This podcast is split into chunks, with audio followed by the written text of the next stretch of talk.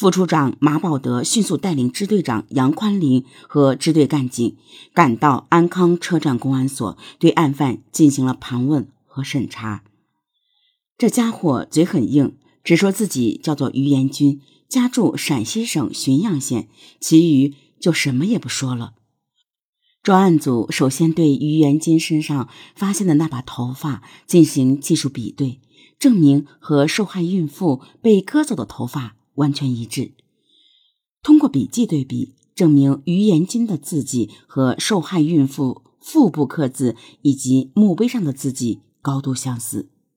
连夜呢，请小卖部妇女和道口工人赶来辨认凶手，他们都说于延军就是那个矮个小伙。由此呢，于延军有重大作案嫌疑。这边呢。警方判断，于延金作案不可能带着行李作案，很可能存在火车站附近。经过对火车站周边旅店走访，在一个旅店找到了于延金存放的行李。打开行李，发现里面有几个受害者的遗物，包括皮夹、金戒指，甚至还有受害者杨兴福老人被拖走的上衣。罪证确凿，于延金怎么抵赖也不行了。同时呢，警方对于元金背景进行调查，发现这家伙劣迹斑斑，真不是个什么好东西。于元金生于一九六九年四月五日，家住陕西省浔阳县长沙乡枣园村一组。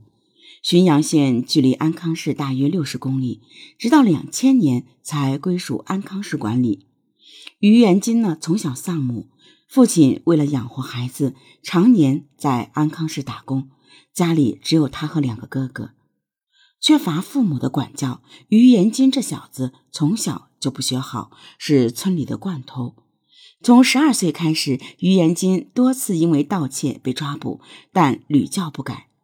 于延金的盗窃都是在周边农村，可惜浔阳县地处秦巴山区内，是全国著名的扶贫县，农村。尤其贫困，于元金反复盗窃也偷不到多少钱，开始转而其他犯罪。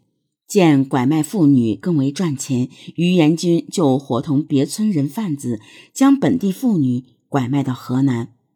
卖了几次以后，一个被拐卖妇女逃出报警，警方顺藤摸瓜，将年近二十岁的于元军抓获。同年，于延军因拐卖妇女罪和盗窃罪被浔阳市人民法院判处有期徒刑六年。一九九五年的七月十九日，于延军刑满释放，此时他已经二十六岁。入狱之前，于延军曾经有个女朋友，两人关系不错，女友甚至已经怀孕。被捕以后，于延军就失去了和女友的联络。出狱以后，于延军四处寻找女友，发现她早就打掉孩子，远嫁他乡，不知去向。这也很容易理解，哪个女孩愿意为这种人生孩子呢？但于延军不这么想，他认为女友背叛自己，极为恼怒，发誓要报复。释放回到浔阳县老家后，他的两个哥哥都在家务农，都已经成家，家境都不太好。对他也很冷淡，父亲还在安康打工，写信让他来这里一起工作，但于延军好逸恶劳，不愿意吃苦，断然拒绝。他住在家里旧屋内，继续以盗窃为生。实际上，于延军一出狱就开始犯罪，在专案组预审专家询问下，于延军很快承认在安康做了三起杀人案。我在二月二十七日晚上九点坐五二次列车从老家浔阳到安康，开始寻找猎物。找到十一点多，我看到那个农村老头杨兴富和他攀谈。杨兴富告诉我说，没有赶上回家的幺八四列车，又和同伴走散了，决定呢去车站外小旅店睡一晚，明天再走。我呢就骗他。说我哥是货车押运人员，能带他立即上车，不要票，给两包烟钱就行了。这个老头呢，老实巴交的，很快相信了我，要跟我走。我骗他说不能在车站里面上车，要去车站西北头的路基上车，他就同意了，没怀疑你。他怎么会怀疑我呢？你说他一个五十多岁农村老头，身上又没几个钱，谁会打他的主意？我就很顺利的把他骗到车站西头北侧路基边我看左右没人，趁他不备，掏出锤子，一下子将他打翻。他倒在地上，大声呼救。火车站里面人多，但外面根本没人，加上这又是凌晨，他的呼喊呢也没人听到。我赶上去，又砸了他十多下，把他给砸死了。从他身上呢，搜出了三百多块钱，我都带走了。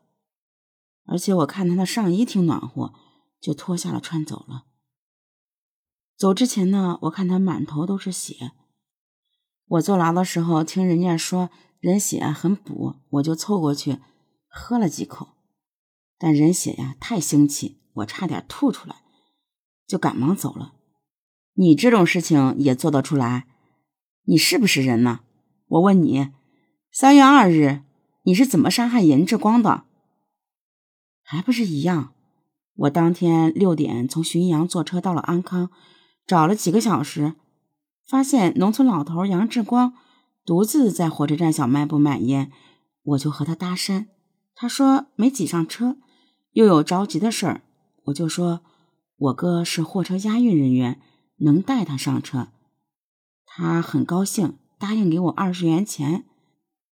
他跟我走到车站东北的北侧一号道岔的路基边，我从后面呢用锤子把他给砸死了，搜出他身上一百四十多元钱。你小子还真笨呢！告诉你，我们发现严志光行李里面还有一千二百元，你都没发现。我做这些事儿主要是为了杀人发泄，钱呢只是顺带手拿走的，不太在意。我杀了严志光的老头以后呢，也没有耐心仔细检查行李，草草搜索一通也就走了。你这种人呢，早就该打头了。那个孕妇呢，她身上就十元钱，你为什么杀她？为了劫色？当然不是了，劫色的话。安康街上那么多漂亮女孩，随便找哪个不行？干嘛找个大肚子？我劫色也是顺带手的，主要是为了报复女人。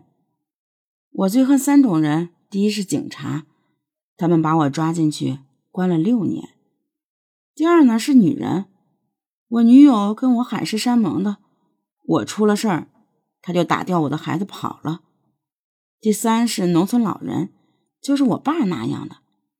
我爸从小就不管我，我根本就没父爱，才变成今天的样子。恨这种老人。我平时基本都寻找这三种人杀。这个孕妇就是我找到的。你是在火车站遇到她的？对。三月五号晚上，我又从浔阳到安康。我先是看到站外有个民警在走夜路，我就跟着他，想把他杀了。没想到这个民警身体好，走路很快，我追了半天没追上，只能又回来。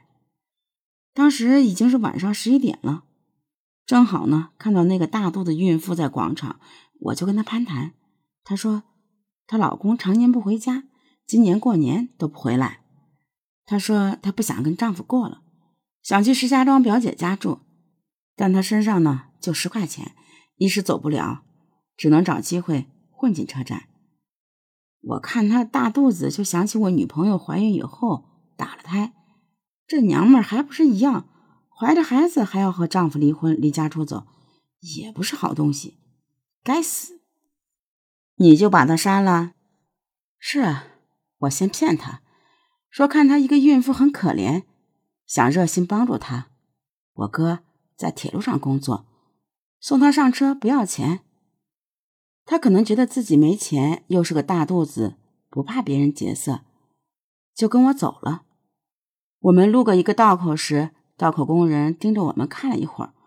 我当时挺紧张的，就想算了，放他走吧。后来又一想，这种女人真可恨，就是该杀。我就把她带到车站西头护坡上一处坟墓，恐吓她，让她脱衣服。没想到这娘们很硬，一边大声叫救命，一边和我厮打。我好不容易将她打倒，她还躺在地上乱踢。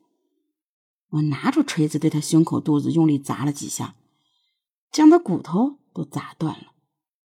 他受了重伤，对我说：“你这是为啥？”我说：“我啥也不为，就要你的命。”后来他就昏了过去，我呢就把他强奸了，再砸死，然后还不解气，就把他割了喉，在他的肚子上刻字，又割走了他的头发做纪念。你刻的字什么意思？我在他肚子上刻仇字，是说我是为了报仇杀他。在墓碑上刻的“杀尽天下负情人”，意思是这种女人和我女友一样负情，该杀。至于说杀公安局长全家，主要是向你们挑衅。我觉得我和这些死者啊都不认识，我又是四处流窜杀人，你们根本捉不住我。